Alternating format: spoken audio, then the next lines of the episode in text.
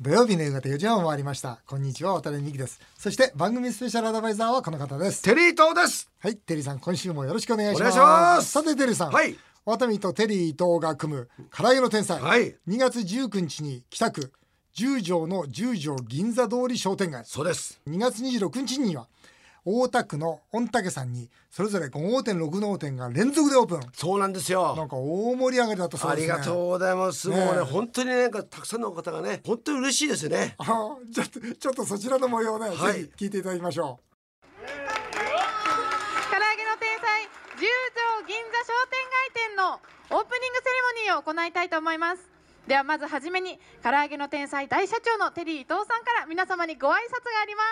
すどうも皆さん寒い中お集まりいただきましてありがとうございますあの私もですねあのこの十条の町にお店を出すことが夢でしたえーその夢がですね今日叶うことができまして本当に嬉しいです実はこの十条店が一番美味しいんですありがとうございますえーこちらがですねこのお店をですね仕切るタダですえーよろしくお願いしますあのこの町に骨をうずもるえー埋める気持ちでいますので、えー、タダを買い上がってあげてくださいよろしくお願いします6店舗目御嶽さん改良に改良ですね重ねましてこの唐揚げの天才今までの中で一番美味しい唐揚げが出ることになりましたありがとうございますございますはい、あの彼実はね、えここの店長です。あのーまだ若干27歳なんですよ。ものすごい、ねいやでもね非常にあの情熱のあるですね、そしてまああの努力頑張り屋なんでですね、よろしくお願いします。よろしくお願いします。ちょっと店長一言店長。皆さんこんにちは店長ですはいそれ大変長らくお待たせしてますが今からあの大いに盛り上げていきますので今後ともよろしくお願いしますそれでは参ります唐揚げの天才御嶽山駅前店オープンです皆様大きな拍手をお願いいたしますはいうどうでしたテリーさんこのお店ははい、あのね、はいままだ十条店なんですけども、はいあそこやっぱあのアーケードがありますよね。そうそううんですから、まあ、今この時期は寒いんですけども、全然そういう意味で言うと、まあ、天気。いいよねまあ気候が雨ね、の日売り上げ悪いからねはい。ああいいよねあそこやっぱり後ですごくまあね人通りうんがすごくいつもね華やかなんでうん非常になんか盛り上がって盛り上がるでこれはやっぱ今回ねうん初めてフランチャイズうんのお店になりましたよねなったあそこのやっぱりね店長というか社長うさんん気合入ってますね元元気いいからねええそうそうそれとすご多田く君良かったと思いますねうんそうですかはい御嶽さ んは御嶽さんはねこれ実はね最強のライバルが二つあります嘘そうなんですよ前はね一つね 何まああのケンタッキーさんがあっておーケンタッキーはライバルだよねそうなんですよ。んでそれもかうら一個はですね、あの唐揚げ割へ烹ーがあるんですけども、うんこれ二点があるんで、これね魔のトライアングルになってるんですよ。だからこれはまたね、唐揚げトライアングルそうそうだからぜひね皆さんもね、お客さんに来ていただいてですね、あこういう状況なのかということで、まあ僕らね自分のところだけじゃなくて、うんよその唐揚げ食べても結構です。んその代わり、うちいやいいです。その代わりその代わりうちが一番美味しいってことを分かってもらえる。うんそれだけ自信作ですよ。あとほら卵焼きそうそうなの実は僕ね、うん三軒茶屋のお店行ったでしょ、うんいたその時びっくりしたんですよ、今までは正直言って卵焼き持ってきてましたね、そううちのう今ちの回手作りは厨房で作ってたそうなんですよ、うん今回からお店の中で焼く焼いてるんですそようそうそうそうえ焼き出したのってそう言っ焼き出してたまたね卵を焼いてるんで、卵を焼いてるね風味が香りがねそうなんですよしてみんなもしてねもう僕も見ていてですね、これうまそうだなって本当に思って、うんうんで僕それ焼いたやつを一つ、うんあのまあ家に持って帰ってですね持って帰ったはいで家族に、うんそしてその後残りの半分は、うん築地の連中にも食べてもらったん ですそしてみんな実家に苦笑いしてるんですよそうだよねうまい ってあそうえもううわーいやだから卵ぜ焼ひきはテリーねさんからそれ言われて嬉もしういなぜひ皆さんねあの本当にあのまあ築地のね、まあ丸竹うちのね、まあ僕の生まれ故郷なんですけ実家ど、うんそれともまたね本当ね負けないくらい、うんバイリって美味しいんじゃないかと思うくらいですね美味しい卵焼きができたので、うんぜひ皆さん来てください。あー嬉しいですねで特にねあのね、うん三軒茶屋ってすぐ近くにですね、テンプル大学の文庫が来たんですけどおうも外国人の方があんまり来てないじゃないですか、うん今までのなん来てなかい来て地ない域的に、うん、来てるものすごいあそう多いで皆さん何を食べると思います赤唐揚げ、へえこれはだからうちのとこじゃないと私の国にはっていうことでどこアメリカアメリカですちょロサンゼルスで出そうかないやあれ、ね本当にすごい人気ですあよ本当ロサンゼルスでいいんじゃないですかロサンゼルスやろみうんかななびっくりするぐらい食べてるだろあそうはいわおなんかいいなえぜひ皆さんね、まあね、まあいろんなねお店ができてますのうでん来てください。わかりましたはい。そしてまだなんかあれですよね。そうなんかはいなんかまだ言えないんですけそどうですも。まだ言えないですよ、ええまだ言えないけども言ってくださいよ来週にはですよ、ええ来週には、唐揚げの天才の大型提携なんとなんですか大型提携っていうのは。内緒 内緒。内緒でもこれは来週発表しますおいいですねうん。はい。はい、さて CM の後は同世代のお父さん必聴です銀座のママが惚れる一流の男の条件について考えていますぜひお楽しみになさってください土曜日だけにこうしたらどうよ国会議員を卒業して半年先日テリーさんに誘われて銀座のクラブに1時間だけ足を運んだ渡辺さんしかし隣のホステスさんに経営について話し出しテリーさんから何をこの場に及んでとダメ出しされたと楽しそうにその夜の話で盛り上がっていましたそこで今回はこんな企画をお届けします次銀座に行った時はこうしたらどうよ銀座のママが惚れる一流の男という本から学ぼう銀座のクラブのオーナーママ日高俊美さんが書いた「銀座のママが惚れる一流の男秘密の本音」という本が出版されています今回はその本の中から渡辺さんテリーさんが納得と思う箇所をそれぞれ紹介全国のモテたい男性も必聴ですそれでは渡辺さんテリーさんよろしくお願いしますということで今回は銀座のママが惚れる一流の男という大変家に持って帰りづらい本を番組スタッフから渡さ何れでましたすかこの何です本。かこれはね、え以前番組でもお話した通り、テリーさんそして100円ショップダイソーの矢野会長矢野会長私で先日銀座のクラブに行きましたえ。スケベの男でした よね。しょうがないなダイソーの社長。はいまあ、今後のためにも銀座の女性はどういう男性に惚れるのか今回は勉強してみたいと思いますこれですよね。これ銀座行く行かないじゃないですよね。これ生きていく上でどそうそうういうふうにまあまあダンディズムというか。そうそうだから銀座のママが惚れるぐらいなんだから、うんうんその他の女性もそうしたら惚れるってことだかそりゃらそうね日高俊美さんという銀座のクラブのママ、ねオーナーママが書いたんですって俊美ちゃんこの本そう銀座のママが惚れる一流の男という本には、でいろんな魅力的な男が書いてるんですが、これテリーさんどうですか、もうずっとねこれねいろいろ項目出てるいっぱいこの項目が並んでて、えー何個あんのこれ全部で34三十四まであります。 34もあるんですよ、これ34のうちテリーさんどうですかこれは面白いなっていうのはああ、はいでもなんか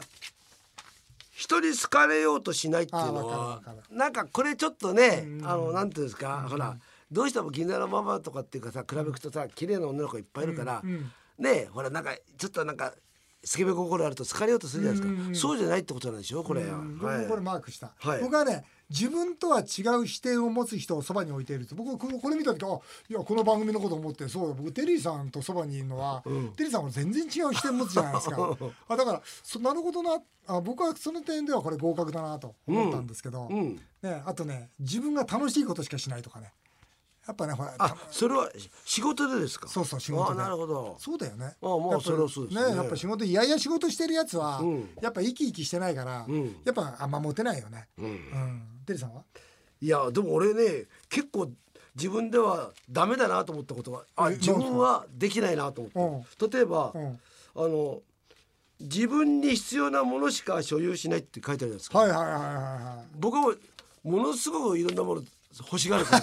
ら無駄遣いの王様だからあ俺ダメだなとかあとゴルフをしているって僕ゴルフしないからあーあーなるほどねこれも僕的にはまあだダメというかできないなと、んうんあとこれよくないですかどれ分からないことを知らないことを聞けるといいはい。ああうそうだね。うんこれはわかるな。うんうんいろいろ伏線ね貼ってますけどそう僕ねいっぱい不正を聞いてあって、ええお願いしますこれねあなんか僕のこと言ってんのかなと何で すか違う違う違う全部全部はあええなんでし自らが一流の男だと思ってるいやいやずうしい思ってないんだけど違うずうずうしい男だな違う例えば例えばね、好き嫌いで仕事してるじゃん僕なんか絶対そうだし、ねそれからさあのーまあ基本的に僕は自分に必要なものしか所有しないっていうのは自分で決めてるのね、例えばそのお礼やお詫びが早いとか僕はお礼状も翌日にはすぐ書きますから、うんうんでもね、ん四番四番目のね、ん信念があるあーって僕実はないんです よ。というのできたことはないことばっかじゃないですか。というのはテレビマンって、はい、あんまり信念持つことが実は足を引っ張る時もあるんですよ。というのは自分はこういうことを思ってると思っていてもう世の中って変わってくるじゃないですか。そうですねすると信念ばばっか持ってるとうん時代遅れになっちゃうっていううんだからここは意外とねんなんかなんていうのか流れに沿っちゃうっていうかんなんかネタ振り流行にネタ振りしてるとかうんなんとかミーハーでいるとかっていううん意外とこれ信念があるっていうことがうんいいようで特にはなんかたたださそのその信念っていうと、うんテレビ僕なんかテリーさんとこうやってね、うんあの一緒にいるとでもやっぱりその何楽しませたいとか。ああそれはありますねそういう信念はぶれてないじゃないですか。ああ方そこはね法はね、うん当そうそ然ういろいろとこうそう流行にね、ながうんなが流れることはあると思うんだけど、うんね、うん普段からよく学び準備している。どうです渡辺さんしてるよね。僕いつも付箋いっぱいだいもんやね。そうだ俺なんかほら伏線ゼロですよ。そういつも付箋ゼロ ですもんね。こ行れき当たりばったりですもこんね。れそうなんだよな行き当たりばったりですもんね。人のせいにしないうん、そうだな。それはしないな。するんですよ すぐするいやでもね面白いもんで例えばたけしさんと昔番組やってたでしょ、人ね視聴率悪いじゃない、うん視聴率が悪いと スタッフのせいにするんだよなんだお前たちこんな こんな企画だからお前数字来ないんじゃないかって視聴率がいいと俺なんだよ俺が司会だからなんて言ってだからあずずしいなと思ってたんですよだからあれですよね人のせいにってだから俺も結構人のせいにしてるからうなんか意外とどうなのかなっていうでも経営者はほら、人のせいとか周りのせいじゃなくて、うん常に自分だっていうことでいかまなあいそとうね。ですね渡辺さんとほら行ったでしょあの矢野さんなんかと行った行ったしたあの後うんあのママからうんあ会社の方にですねあの上等なイチゴが届きましてへーでうちのね女社員のね萩原っていうのがねうん一人で食ってましていやこれはねで僕23日行かなかったですうよんじゃあこれはもうねあのすぐにもうねダメになっちゃうからいや私がって全部食べたりしたけどひどい女でしょひどいだけどね さすがだなと思ったのは、もう丁寧な直筆でお礼状来ましたね来ましたかカンボジアに行く前の日にね、わざわざ来ていただいてありがとうございましたと、またいつかお会いできるのを楽しみにしてますと 言ってあげてくださいよえそうだろダメですよ行かないとそうなんだ鼻の下ピローンと伸ばしてということでこの番組はモテたい儲けたいの2大リスナーに支えられてますので、はいモテたいというリスナーの皆さんに参考になれば幸いでございますそれでは銀座の女性が大好きなテリーさん最後にこの番組を毎週聞いているテリーさんの奥さんのテニス仲間の方にここは一言お願いいたします僕は真面目にやってますのであのうちのかみさんにあんまりいろんなこと言うね言わないでくださいお願いしますはい、奥様によろしくお伝えください。ということで、今回は銀座のママが惚れる一流の男について考えてみました。以上、今度銀座に行くときは、こうしたら同様でした。さて、続いてはメールを紹介させていただきます。えーラジオネーム、青い稲妻松本さん。プロ野球ファン歴50年の方です。野村監督の思い出に花が咲いていましたが、渡辺さんが球団オーナーで、野村さんが監督のチームを見てみたかったです。ここだけの話、ワタミにも球団買収の話とかなかったのですが、テリーさん、最近話題になっているプロ野球の16球団構想、どう思いますかということでプロ野球ね、僕2、2球団ぐらい来た、はい本当に、その来ましたうん、来た。だけどね、なその時経営の内容も見させてもらったんだけど、あのね、本当にあの球場費って高いね。もうあの固定費の高さっつったら、絶対これまともにやったら経営合わないなというふうにね、えー思ったのとそれがそれであれですね、日本ハムなんか今度はね新たにこそのうそう北海そう道で作りましたよ作ねった方がいいぐらい、うん、投資した方がいいぐらいのあー本当に高いですそれだから正直言って東京ドームをね、はいもうジャイアンツなんかも築地の跡地に作りたいということを言ってましたよね。でしょうね、とにかくであと僕ねほら飲食店で、まあ、一般のお客様じゃないですか、で例えばうちが何かの球団買ったら、そうかこれねそうもう阪神ファンの方絶対来ないとかなっちゃったらダメだなとだから我々みたいな商売ってやっぱり球団持っちゃいけないなっていうのは思ってますけどねプロ野球16球団構想どうですか、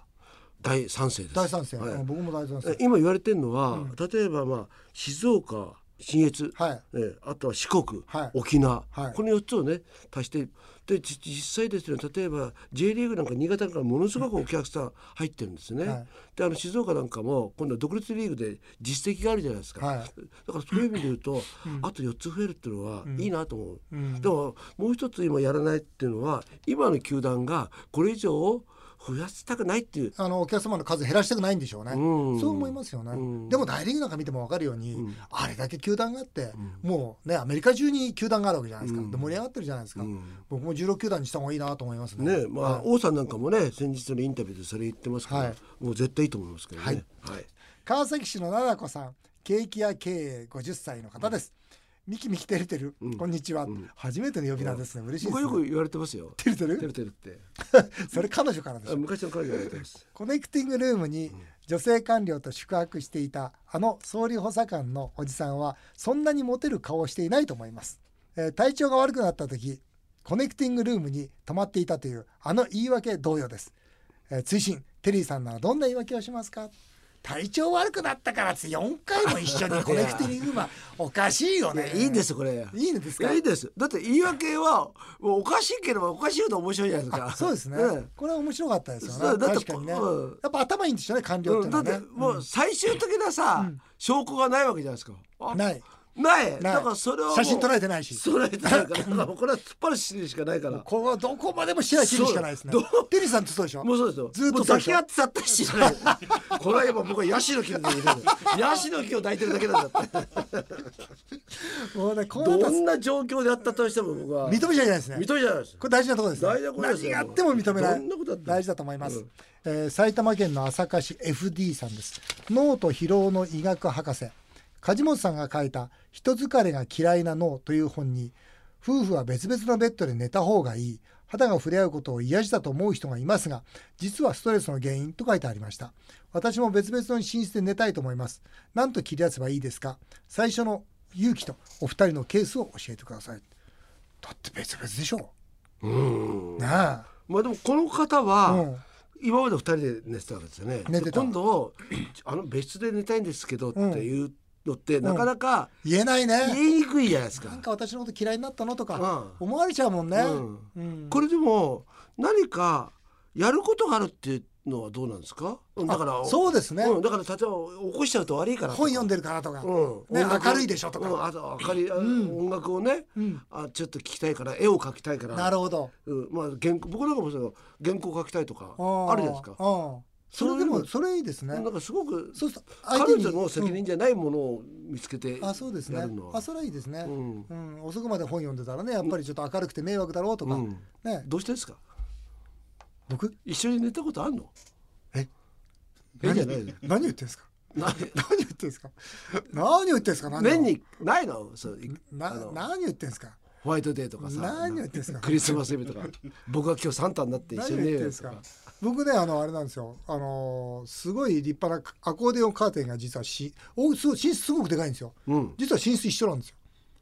あそうなんだそうなんです。だでかいベッドが2つ並んでるんですよ。うんでしょだけどですよそのうちの作った設計士がですよ気を使って、真ん中にでかいアコーディオンカーテン引いたんですよ。だからあそうです開けばほんでコネクティングルームじゃないですかそうコネクティングルーム走りですよ。あそういうことうちはコネクティングルーム。だけどアコーディオン回転ああいうの見たことないんですよ。ずっと閉まりっぱなし開かずのコネクティングルーム。うん。いや本当本当。えうっんてことは音は何が？音は聞こえるの音は聞こえるじゃあ例えばそれこそ夜ね映画とか見見るとするでしょ渡辺さんが、うんそのテレビ見てる音はうん聞こえちゃうの、うんだって寝室にテレビはないもん寝室は大きい寝室で真ん中にアコーディオンカーテン、うんでテレビとか映画とかは別の部屋だからそうかそうそうそうそうだからへえあ僕は結構ベッドのとこでテレビのが好きだからえベッドで入りながらですかうんそ普通じゃない普通じゃないの普普通だよね普通ですよあそっか、うんベッドでそれおしゃれですよ渡辺さんの方はあそうあかのベッドベでッドはベッドっていうふうに分けるのああそうですか僕ベッドの周りいっぱいありますよあそうですあかのおおお供のあそうですかお供のいっぱいありますよお供がうんへえなるほどね本当でも今度遊びに行きますあぜひじゃああのそのあれなくしときます何ですかアコーディオンカートちょちょちょ やめてください撤去しに行きますやめてくださいア コーディオンカーテンは結構命綱ですいやいや本当やめてください浅見さんです渡辺さんが出ていた TBS がっちりマンデー見ましたよ、はいありがとうございますありがとうございまスタすジオの皆さんからなんか政治家辞めて生き生きしているって言われてましたね最近よく周りからそう言われると思います奥様には何と言われてますなんでこう奥様シリーズ多いかなこれ奥さんも出せってってことなんですよこれは本当にね多いなあこのメール奥様から何て言われてますか、だってそう言われないしえテレビないのだってテレビもだって見てないと思うだからテレビの話もしてないし、だから、ね、ガッチリまで見見てないの多分絶対見てないのだってその会話してないもんだからね関心がないんですよ渡辺さんにそうでも関心がない中で成り立ってる関係なんですよ関心を持っちゃいけないんです よでもそれはねうちもそうですよそうでしょ一切見ないですねあそうでしょ、うテリーさんの YouTube なんて奥さん見ないでしょ 見ないし見方も知らないですそれ YouTube いいわねって言わ れたらいやなんかゾそんなことなッいとするでしょうんあでもの無関心で成り立ってるんですよテリーさんの関係も そう無関心だよねそうそうなんですよ仕方ないからご飯でも作ってあげるかぐらいのノリですようーんありがとうございますってあーでもいろんな形があっていいよねいいですよねここまでそのメールで責められると、僕言いたいんていろんな形があっていいじゃない かだいろんな夫婦があっていいじゃないかとないない開き直ってるんですかダメですかないですダメですかダメです真正面から受けていきたいとあとりあえず、はいアコーディオンカーテン壊しましょうあっという間にお時間になりました以上メール紹介でしたテリーさんまた来週もよろ しくお願いいたしますお願いします日本放送渡辺美希5年後の夢を語ろうこの番組では渡辺美希さんそして番組スペシャルアドバイザーのテリー東さんへのメールをお待ちしています政治経済に対するご意見ご質問から人生相談経営相談時には恋愛相談まで渡辺美希さんテリー東さんと同世代の方からの世間話をお待ちしています